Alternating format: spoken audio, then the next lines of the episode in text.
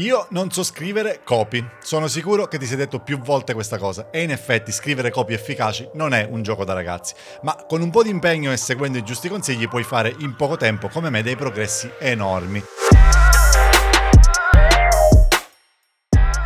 In questo episodio ho raccolto 5 consigli che per me sono stati fondamentali nel mio percorso di avvicinamento alla scrittura di copy e sono sicuro che saranno utili anche per te. Sono 5 concetti che ho preso dal mio taccuino di appunti. In realtà è un file perché non sono un amante di carta e penna.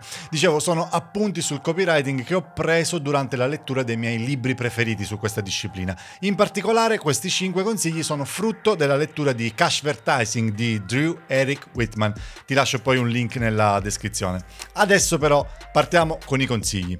Primo consiglio, copy efficace e bella scrittura sono due cose diverse. Un buon copy infatti non deve seguire le regole stilistiche di un articolo di giornale o di una rivista, non necessita nemmeno del rigore, della ricchezza di dettagli di una tesi di laurea o di un dossier. Ai tuoi lettori, al tuo target, non importa nulla del tuo vocabolario da persona colta. A loro importa quello che puoi fare per loro, a loro importa del valore che puoi dare a loro. Quindi usa parole e frasi semplici.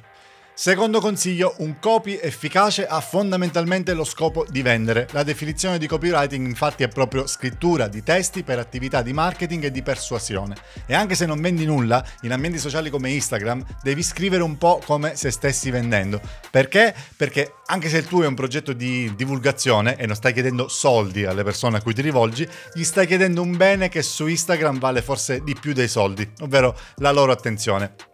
Quindi, oltre a usare parole e frasi facilmente comprensibili, come ti ho suggerito alla fine del consiglio precedente, non dare l'idea che per leggere i tuoi contenuti serva grande impegno.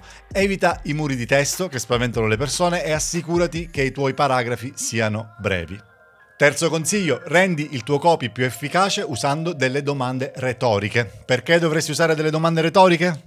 Perché quando leggiamo una domanda il nostro cervello si attiva se chi sta leggendo conosce la risposta alla tua domanda, continuerà a leggere e si sentirà gratificato quando vedrà che la pensi come lui. Se invece non conosce la risposta, dirà nella sua mente qualcosa come non lo so, dimmelo tu e continuerà a leggere. In entrambi i casi, bingo!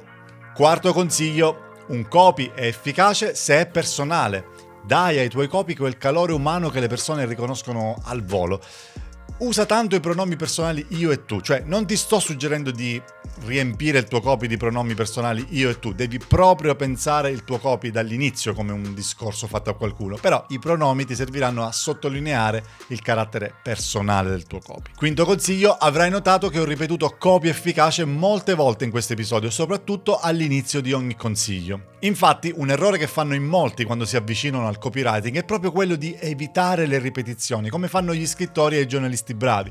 Nel copywriting la ripetizione e la ridondanza, se usate bene, sono delle armi molto potenti per permettere a chi legge di familiarizzare con certi concetti, soprattutto quando si scrivono copy lunghi, come in una landing page, ma anche in un carosello di Instagram, per esempio.